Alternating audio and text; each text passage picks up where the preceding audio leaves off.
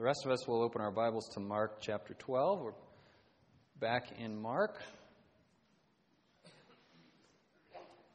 verses 35 through 37. We'll also be in Psalm 110 later, so if you want to put your thumb in Mark 12 and flip back to Psalm 110, and maybe your Bible has one of those ribbons, or you could put your connection card that you didn't drop in the offering plate? Have you ever been in a situation where you were trying to show the obvious to someone and they just could not see it? Or somebody was trying to show the obvious to you and you just could not see it. You couldn't paradigm shift. You were locked up in your own way of thinking. This morning we find our Lord Jesus in that very situation. He's answered all of the religious leaders' questions and answered them thoroughly with wisdom and in such a way that it actually demonstrated the religious leaders' foolishness, which is probably why their hearts hardened up and they refused to see. They were burning with shame. These were the folks who always had the right answers theologically. And here comes this carpenter's son, this Nazarene, this Galilean from nobody from nowhere, stealing their thunder and making them look foolish in front of the crowds. And yet, any judgment they had coming, they deserved. Any judgment you and I have coming, we deserve. And yet, Jesus is merciful. He didn't have to continue teaching, He'd already done enough, demonstrated enough, said enough, so that man is without excuse. And yet, mercifully, he leads the crowd to the scriptures to demonstrate that the scriptures reveal that Jesus is Messiah and that Messiah must be divine. This was the very claim that was the stumbling block for the religious leaders. It's, in fact, it's this claim that made them want to destroy Jesus blasphemous to call himself equal with God. And so Jesus opens the scriptures to them to demonstrate no, this is what the scriptures have always said. You know the scriptures. You should know these things. So Jesus, after answering their questions thoroughly, says, Now I will ask the question. Reminds me of Job crying out to God, asking all these questions. You know, how could this happen to me? I, am a good man, I'm a righteous man. I just don't see what I could have done in my life to deserve this kind of suffering. And once all his friends go away and it's just Job and God, God says, Now I will ask the questions, oh man. And you will listen and you will answer. By the time God's done asking the questions, Job has nothing to say other than to cover his mouth and say, Woe is me, I spoke of things too wonderful for me to understand. And he repents in dust and ashes. And so here is God now questioning man in the same vein. All right, now it's God's turn to ask the questions. And he says, as he taught in the temple, How is it that the scribes say that the Christ is the Son of David. David himself said in the Holy Spirit, The Lord said to my Lord, Sit at my right hand until I put your enemies beneath your feet. David himself calls him Lord, and so in what sense is he his son? And the great crowd enjoyed listening to him. Sadly, the crowd just enjoyed listening to Him. Before we go any further, I hope that that is not indicative of us. We just love listening to Jesus, we love listening to a good sermon. It's what we do in response to what Jesus has to say that matters. Do we respond in faith? Do we respond in obedience and repentance?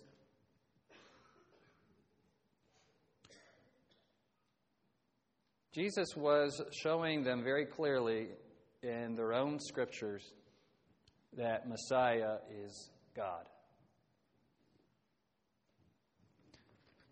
He proposes for them a dilemma in the same way they thought they were doing to him when they would come to trap him. Give him a question that he has to answer in such a way that he's going to have to side with us or get the crowd on his bad side.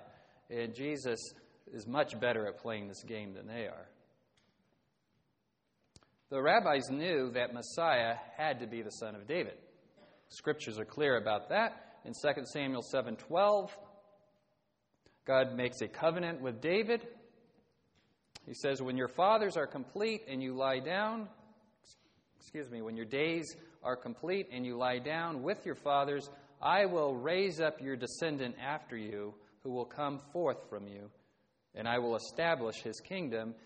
He shall build a house for my name, and I will establish the throne of his kingdom forever. So, who came after David that built a house for God's name? Who built Solomon? You're right, Solomon. And did Solomon's throne last forever? No, so they knew Messiah would come to fulfill this prophecy. But he had to come from the line of David. So, how can it be that Messiah is the son of David if David, under the inspiration of the Holy Spirit, called his own unborn descendant, my Lord?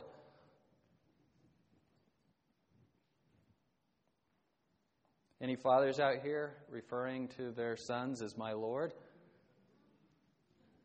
I hope not. Any sons out here want their father to call them my Lord? you may not say it, but you think it. So here's the dilemma what is David talking about? There's really only one solution to the dilemma. The Messiah must have been in existence before David, yet still be in the line of David, so he must come after David. How does somebody be in existence before David and after David? Well, he must be divine. This passage reveals the divinity and humanity of Messiah. Jesus is the only solution to this dilemma the God man. He's the Son of God, so he pre existed David. Remember when Peter was asked by Jesus, Who do men say that I am? And Peter said, Well, some say you're John the Baptist reincarnated, and others say you're a prophet, maybe Elijah. Jesus says, Well, who do you say that I am? And Peter, under the inspiration of the Holy Spirit, says, You are the Christ. That word means Messiah. You are the Messiah, the Christ, the Son of the living God. And Jesus says, Blessed are you, Simon Bar Jonah, for flesh and blood did not reveal this to you, but my Father who is in heaven. It's not something men come up with on their own. But Jesus is also the son of David. How do we know that? In Luke's gospel, in the fourth chapter, we see a genealogy, and he traces Jesus' line all the way back to David through his mother, Mary. Matthew, in his genealogy in Matthew chapter 1, traces Jesus' kingly line back to David through his legal father, Joseph. Why two genealogies? You know, people say the Bible is so amazing. And I always wonder if what they mean is they have their own ideas and they come to the Bible and bring their own ideas in the Bible and say, wow, that's amazing. The Bible tells me exactly what I want it to say to me. Or are they saying the Bible is amazing because it reveals things to me that no one else could have? God is so amazing and so sovereign over the affairs of man and history and creation that when we come to the Bible and study it, we're constantly blown away by God's plan. And this is one of those cases. In Jeremiah 22:30, God puts a curse on Jeconiah, King Jeconiah, who was in the line of David, for his apostasy and idolatry. And he says, Never will someone in your line sit on the throne of David. Well, now we have a problem. If the line of David goes through Jeconiah, then how are we going to have a Messiah in David's line sitting on the throne?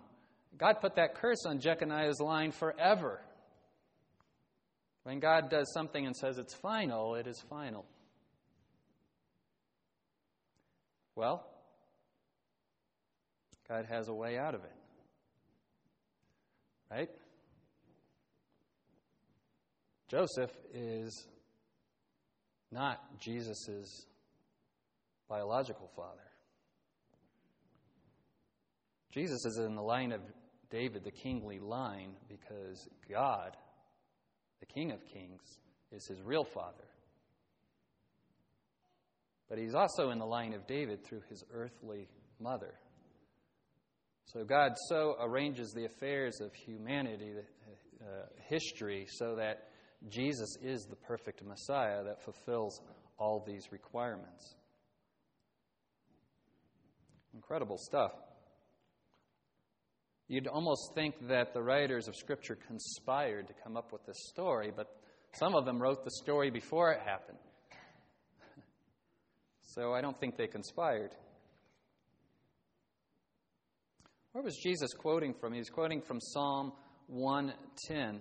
In order for this passage to bear down on us with the full weight of its significance, we have to understand that everyone in Jesus' time would know that when Psalm 110 was spoken, it was all about messianic prophecy. Psalm 110 was the pinnacle of messianic prophecy. This was the psalm that talked about Messiah's future reign as king and as high priest. It's the most quoted Old Testament passage in the New Testament. This is how important this psalm is. 14 direct quotations and many other indirect allusions to the psalm. You heard one of those direct quotations when I read from Mark, and you heard another one when I read from Hebrews before the Lord's Supper. And the Jewish rabbis were in complete agreement that this psalm was messianic prophecy. So you have to understand about prophecy when the writers of Scripture were writing, they wrote as men. They had their own thoughts, their own ideas, their own style of writing, their own vocabulary. In the Psalms, they were trying to employ poetry, rhythm, rhyme, just like any poet would today. And yet, under the inspiration of the Holy Spirit, they were writing about things that they didn't know they were writing about. So they knew what they were writing about, but there was other meanings to what they were writing they didn't know about. This is the mystery of man and God coming together to write Scripture. It's not dictation so much as God superintending. Scripture is God breathed, we're told. And so David is writing something that he has some earthly idea of what he's writing about, and yet so much more. And so Jesus says, How does David, in the Holy Spirit, write, The Lord says to my Lord, Sit at my right hand until I make your enemies a footstool for your feet? This is messianic prophecy. This is the Lord, Yahweh. When you see Lord in all caps in your Bible, that is the covenant name of God, Yahweh. It's the Hebrew verb of being, I am. When Moses asked God what his name was at the burning bush, he said, Yahweh, I am who I am. Hebrew names often described character traits of people, right? Sarai, she laughed. Right? She laughed when God told her that she would be with child. Matthew means gift from God. Yeshua, God saves. So, what does God call himself? I am. I always was, I always will be, and I am. It's the most comprehensive thing God could say about himself. And so that is the covenant name of God. It was so holy and still holy among Orthodox Jews today, they won't say the name of God. They'll replace Yahweh with El Shem, the name. Or they'll put G underscore D. They won't even write God. They might be going a little far, but on the flip side, maybe we don't take the name of God as holy as we should. When you see Lord, capital L, lowercase o r d in your Bible, that's the Hebrew word Adonai, Lord or Master. It could refer to an earthly Lord or Master, but in context, you can tell when it's talking about God. It's another name for God in the Bible. In Philippians, when it says God raised Jesus up, he gave him the name that is above every other name. The name isn't Jesus, the name is Lord, is the name God gave Jesus, the name above every other name. Lots of Jesuses, lots of people named Jesus in Jesus' time. Everybody wanted their kid to be the Messiah, so they named him uh, Yeshua, God saves. Lots of people named Jesus today, right? Jesus. The name above every name is Lord, is Adonai. In fact, those when you see the word Jehovah in your Bible, it's really Yahweh mixed with Adonai, and you get Jehovah. There's this little um, formula where you take the letters of one and the vowel pointings of the other and mix them together, you get Jehovah. So now you don't have to say the covenant name of God, you can say Jehovah. So, what's the point then? The Lord Yahweh says to my Lord Adonai, God talking to God? It's what it, it's what it says. It's God is talking to God. David's Lord, David was king. So who's his Lord? Messiah. Messiah, given the name of God. Jesus is saying, in essence, here that we have a private conversation between the first two members of the Trinity recorded in Scripture for us. And what's he saying? Sit at my right hand until I make your enemies a footstool for your feet. Jesus has ascended and sits at the right hand of Yahweh, and he's ruling right now as we speak. Oh, his enemies are still here on earth ruling, but under the complete rule and reign and sovereignty of Messiah, Adonai. What's this reference to making your enemies a footstool at your feet? When a king was defeated in biblical times, they would come before the victorious king with whatever people were left and captured, and he would bow before the victorious king, exposing the back of his neck. Very vulnerable position. And the victorious king would place his foot on the back of the neck of the defeated king, symbolizing to all the people that I am reigning even over your king. And you can see where the imagery of a footstool comes to mind. How humiliating to make somebody your footstool. And so, in very poetic language, Yahweh tells Jesus, Messiah, sit at my right hand until I make your enemies a footstool for your feet. The Lord Yahweh will stretch forth your strong scepter from Zion, saying, Rule in the midst of your enemies. Isn't that what Jesus is doing now? He's ruling in the midst of his enemies. Thy people will volunteer freely in the day of your power, in holy array from the womb of the dawn. Your youth are to you as the dew. That's us, Christians, God's people. We volunteer freely. We don't worship God under the sword. It isn't worship me or else. We come freely because He's changed our hearts. He's bent our heart towards Him. As we read from the book of Hebrews, He put His law on our hearts and gives us the power and conviction to follow. I love this imagery in holy array from the womb of the dawn. The dawn giving birth, what comes from the dawn's womb, a glorious new day, fresh a second chance, a new start. I love early morning. Usually the first one up in my house, and it's quiet.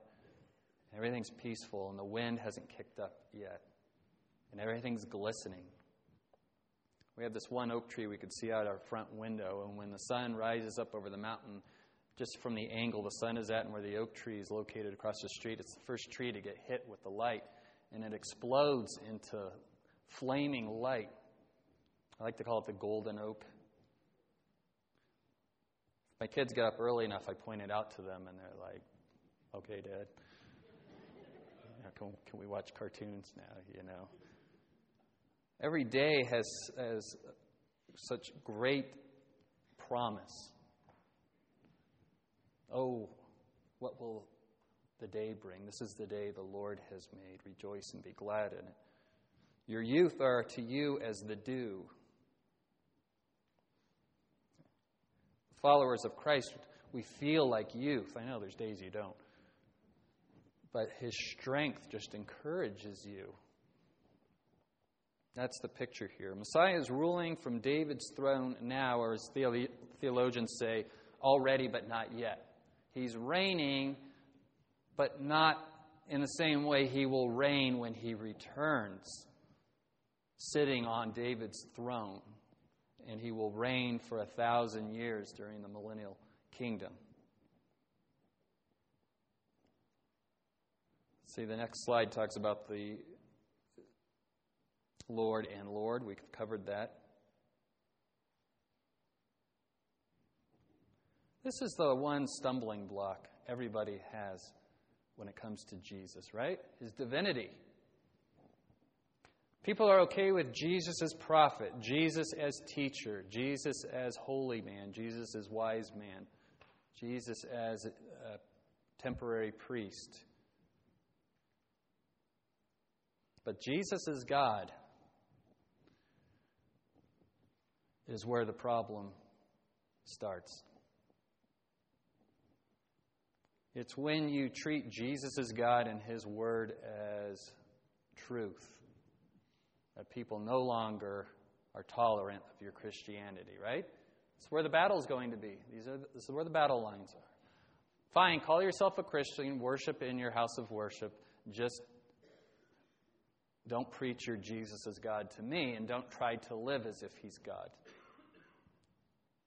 And yet, that is who Jesus said He was. We can't accept Him on any other terms. The stakes, uh, brothers and sisters, are going to get higher and higher. And so to contemplate and meditate on the fact that Jesus is God will prepare your heart for the, the coming persecution. And oh, it'll start with snide remarks and embarrassment around the water cooler, but I think we're long past that now. So the CEO and founder of Mozilla had to resign because he made a $1,000 contribution to the Prop 8 campaign. It's not enough that you hold convictions now. Now you have to hold their convictions and celebrate their convictions. So I don't know if it's hit you yet. Have you had to give up something to worship Jesus as God? Well, certainly you had to give up your own lordship, and you had to give up the notion you could save yourself. But we're going to be asked to profess Jesus as God to a world who doesn't want to hear it. The second half of the psalm reveals to us Messiah as priest. In Psalm 110:4 and verse 4, it reads, "The Lord Yahweh has sworn and will not change his mind, thou art a priest forever according to the order of Melchizedek."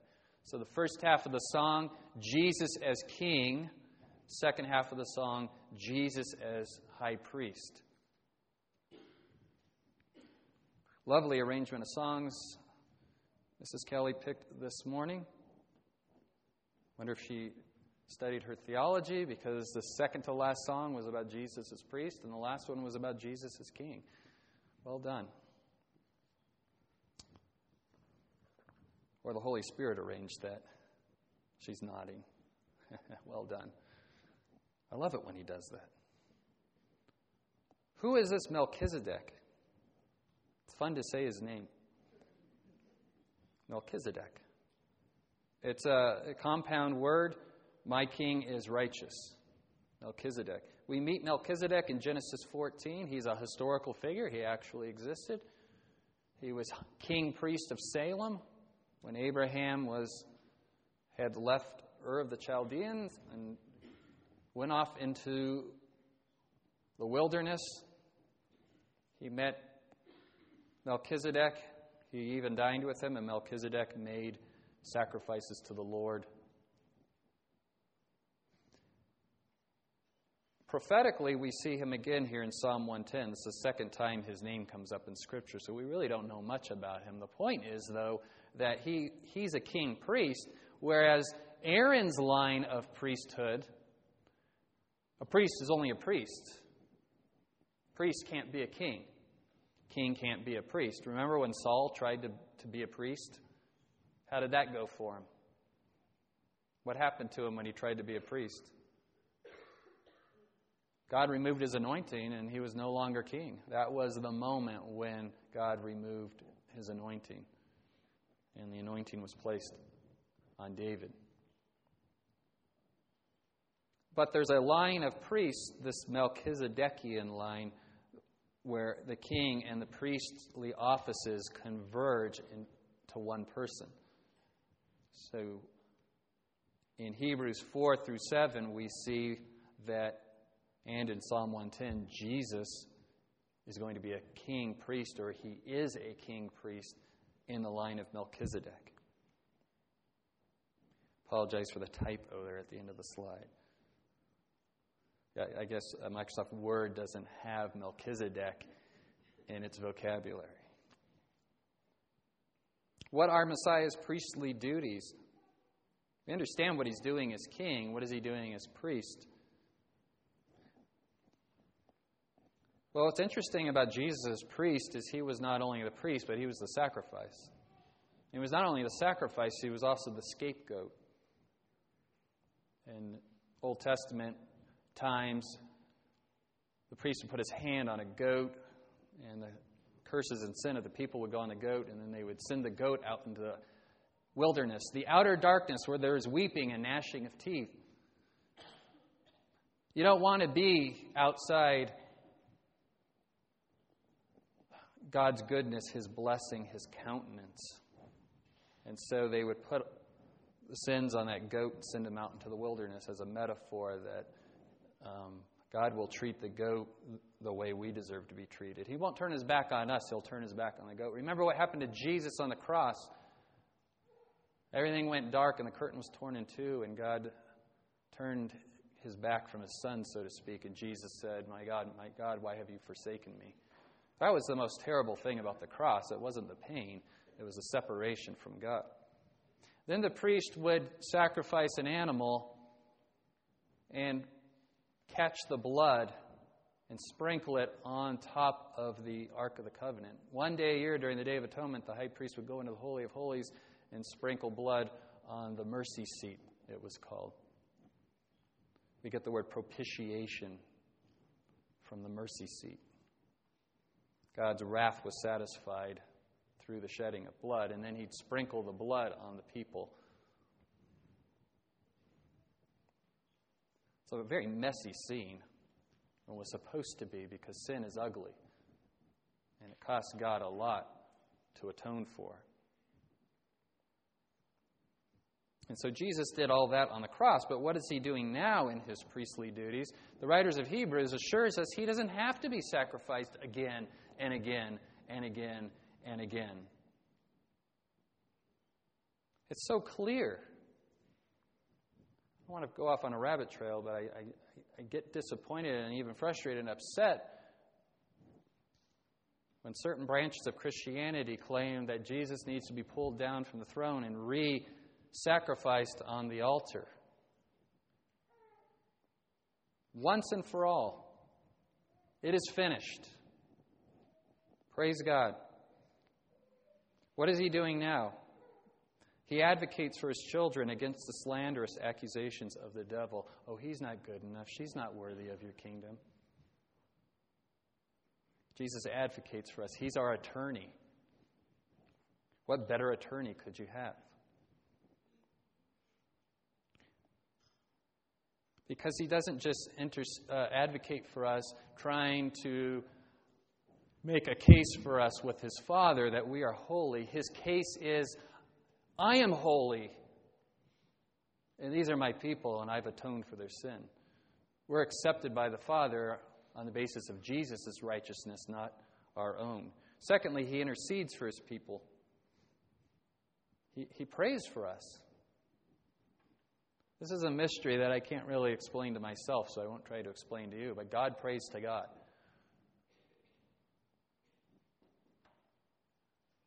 And so when we pray, He takes uh, our prayers and He intercedes for us.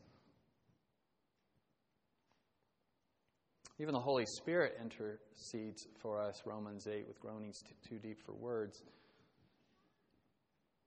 Have you ever been praying and you just can't seem to get the words out, or you can't stay awake, or you just don't know what to pray anymore because it seems like there's too much to pray for, and my words just seem feeble, and yet the Holy Spirit knows everything perfectly that I should be praying and prays for me. So, Jesus, at the right hand of the Father, takes those prayers from the, the Holy Spirit and intercedes for us. A lot of times our prayer life is hindered because people tell me, I just don't know how to pray, I don't know what to pray. Don't worry, you have Jesus making your prayers perfect for you. Just be obedient in prayer. Jesus taught us to pray our Father. Use that as a guide. Don't pray that prayer over and over and over again. He said, don't do that. That is a model of the way we are to pray. Thirdly, he alleviates our sorrows. Hebrews 4:14. Since then we have a great high priest who has passed through the heavens, Jesus, the Son of God. Let us hold fast our confession, for we do not have a high priest who cannot sympathize with our weaknesses, but one who has been tempted in all things as we are, yet without sin. Let us therefore draw near with confidence to the throne of grace, that we may receive mercy and may find grace to help in time of need.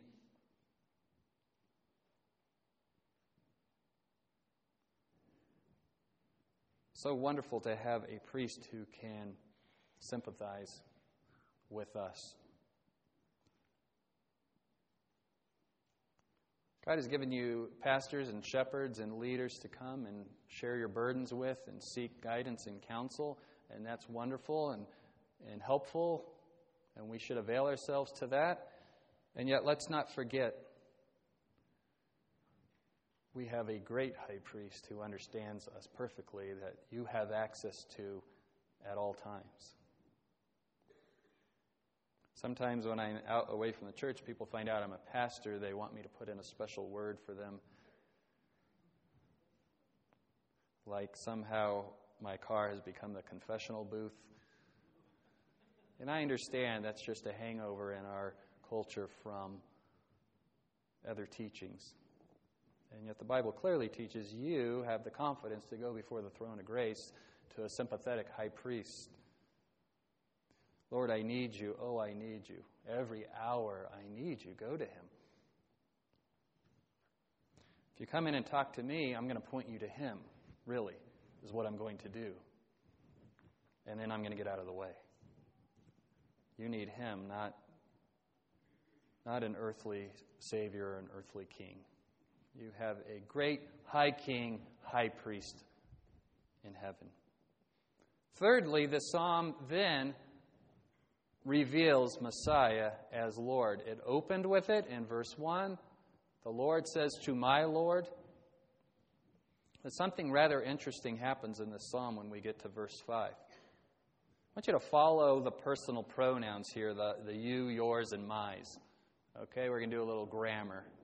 Some people are ready to leave right now. You didn't like grammar in school. When we got to seminary, they made us take English grammar all over again. Remember, one of my friends from Italy failed his English grammar test, failed his first Greek quiz. And my Greek professor was Italian, and he tried to speak to my friend in Italian, and he couldn't understand him. And he was so defeated, and he said, Here I am in seminary, and I fail English grammar, I fail Greek, and I fail in my own language. well, he's since graduated and has a thriving ministry back in Italy, teaching the truth to people. Grammar is important. We use a hermeneutical principle. Hermeneutics is the art of interpreting the Bible. It's called the grammatical historical method. The, you, you have to follow the grammar to get the right meaning from the text. So let's follow the grammar together. You can do this with me. We'll make this interactive. The Lord says to my Lord, Sit at my right hand. Who's my? Yahweh's, right? Until I make your enemies. Who's your? Messiah, Jesus. We'll say Yahweh or Messiah. The Lord, Yahweh, will stretch forth your Messiah, strong scepter from Zion, saying, Rule in the midst of your enemies. Who's your? Messiah. Verse 3. I should have changed the thy to your, but your people, Messiah's people, will volunteer freely in the day of your power, Messiah, in holy array from the womb of the dawn. Your youth are to you as the dew. So you and your are referring to Messiah all the way through. Verse 4 The Lord has sworn and will not change his mind. You are a priest forever according to the order of Melchizedek. Who's the you? Messiah. The Lord is at your right hand. Whose right hand? Who's at Messiah's right hand? Well, it says the Lord in lowercase. So Messiah is at his own right hand? What's happened here? It appears that under the inspiration of the Holy Spirit, what David's recording for us is that he's now used Adonai to mean Yahweh. Yahweh is at Messiah's right hand now, the place of, of power. Verses 5 through 7 of this psalm talk about Jesus returning and destroying his enemies in the Battle of Armageddon before his thousand year reign. And what it's telling us is that the power to crush his enemies are going to come from Yahweh at his right hand. So he's reigning on his throne, and at his right hand is Yahweh. Have you noticed in the New Testament, this is how Jesus' divinity gets revealed to us. One minute you're definitely talking about God, and then you're talking about Jesus, and you're not sure when the switch was made. Jesus would talk this way about himself I and the Father are one. I do the deeds my Father does. If you've seen me, you've seen the Father.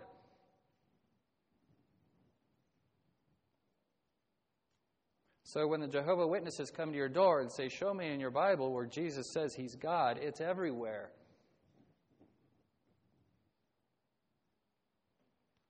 And here's an example in the Old Testament. So, Jesus revealing to the teachers of Israel this is what the Bible has to say about Messiah. He's not just a man, he's not just a man. He's the king priest, and he's Lord. He will come and conquer and judge his enemies. Verse 5 The Lord is at thy right hand. He will shatter kings in the day of his wrath. So, all these would be potentates who are really nothing will be shattered. He will judge among the nations. We see that at the end of Matthew's gospel, the sheep and goat judgment. The righteous, the sheep on his right, and the, the goats on his left. What happens to the goats? They get cast into the outer darkness. Somebody was listening. All right. Jesus won't be the scapegoat anymore. Second time he comes, he will come as judge and conqueror. He will fill the nations with corpses. Ooh. You've read Revelation, you know that the terrible day of the Lord will make any war, all world wars, look like nothing compared to that final battle. He will shatter the chief men over a broad country, and then, when he's done defeating his enemies, he will drink from the brook by the wayside. Therefore, he will lift up his head. And then he'll reign for a thousand years on David's throne. At the end of that thousand years, the devil will be let out of the abyss. He will conquer the devil in one final battle, throw him into the lake of fire. He'll be defeated forever. I want you to have confidence this morning that Jesus is God and He's your King and your high priest. You don't need to put confidence in earthly kings. I don't care who wins the next election. I mean, I do like this much. But God works out His perfect will through whoever He puts on earthly thrones. Sometimes He puts kings we don't like on the throne for our own discipline. We get what we deserve. People wanted Saul.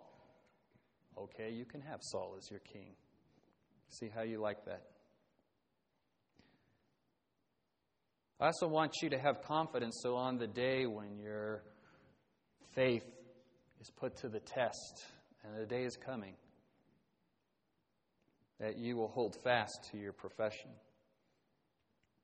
I have a book that has helped me immensely with the deity of Christ. I don't like the title of the book, but sometimes the publishers pick the title because they know it'll sell more copies, and the writer of the book doesn't have a say in it.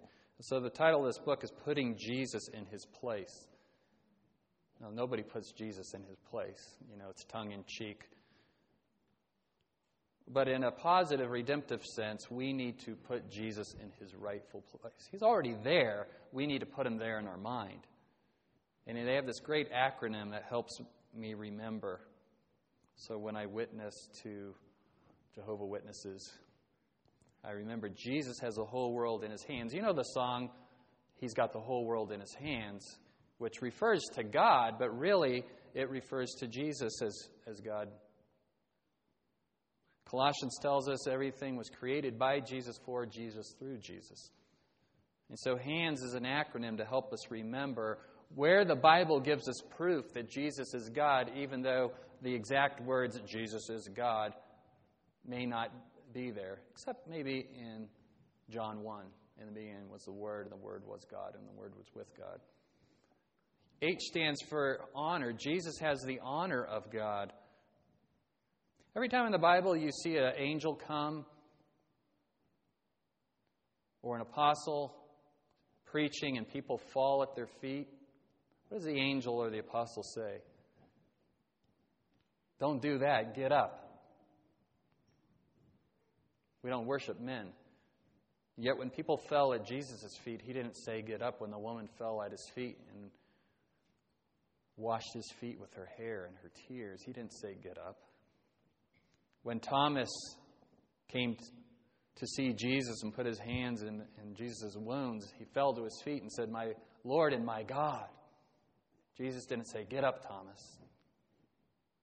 Jesus has the honor that's due to God. Jesus has the attributes of God. He was omniscient, he knew men's hearts, he was all powerful, he had authority like no one else. He had authority over demon, he had authority over nature, he could stop a storm.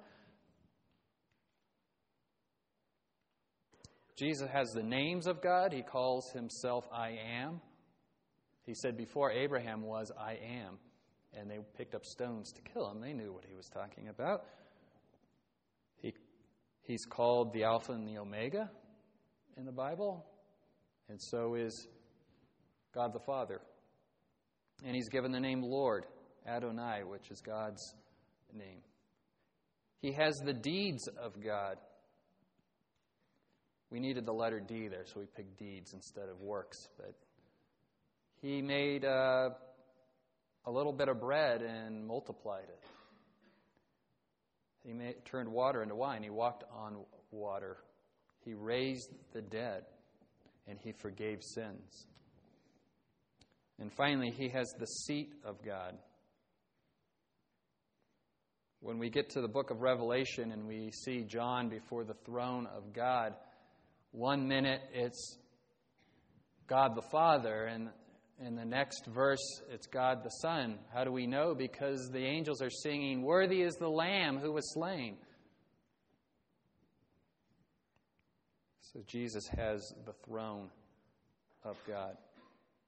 So it's a little tool for you to remember Jesus is God. He's got the whole world in his hands honor, attributes, names, deeds, and seat of God. Last night, my family gathered around God's Word. We read Acts chapter 5, which is this morning's Sunday school lesson. I was looking for an ending to the sermon, and God, God gave me one. There's nothing more unsettling than not having the ending to your sermons Saturday night. You just go to sleep and hope you wake up with some revelation. And the high priest questioned them, who? The apostles who had just been preaching Jesus' name in the temple.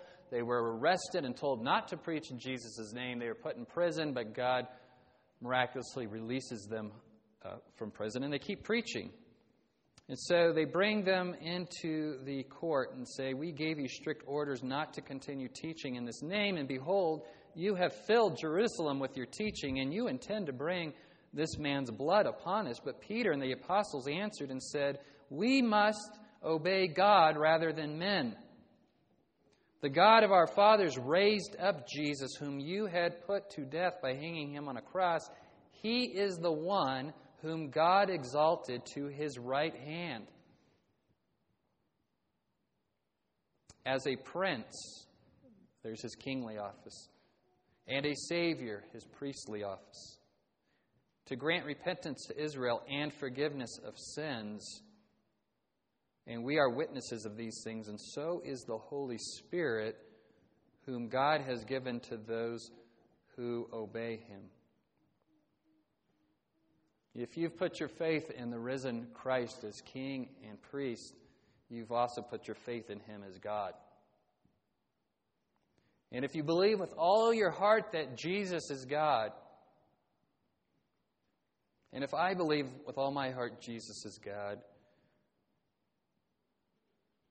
then why do we disobey in private? Why do we sin in private? Can He not see us? Is He not our God at all times? Why do we often seek earthly leaders to fix our problems and lead the way when we have a high king in heaven? Why do we seek earthly priests? Yes, we're supposed to confess our sins to one another, but often we look for penance. Instead of wanting to give up our sin, we go to confess to our friends. It Makes us feel better. But then we don't repent. We have a high priest, a perfect high priest. Go to him. Confess your sins to him. Be cleansed and sin no more. Why, if Jesus is God, do we fear man so much and what they think and what their opinions are? Fear God and not man. And on that day when your faith is put to the test, fear the one who can not only destroy body, but judge spirit as well. Don't fear man. In fact, have compassion on those who've not accepted Jesus as God. You understand that they sit under his wrath. Have compassion, witness to them. Profess Jesus as God and Lord, perfect high priest, and King of kings. Amen? Amen. Let me pray for you. Jesus, we come before your throne. High King, High Priest. Thank you for ruling over our hearts and washing us clean by your blood. Lead us, intercede for us, come back for us. We long to be with you and see you face to face. In the meantime, by your Spirit who dwells in us, teach us obedience and trust, that we may show the world this marvelous King, this compassionate priest, this amazing God we know as Jesus. Amen. Amen. God bless you.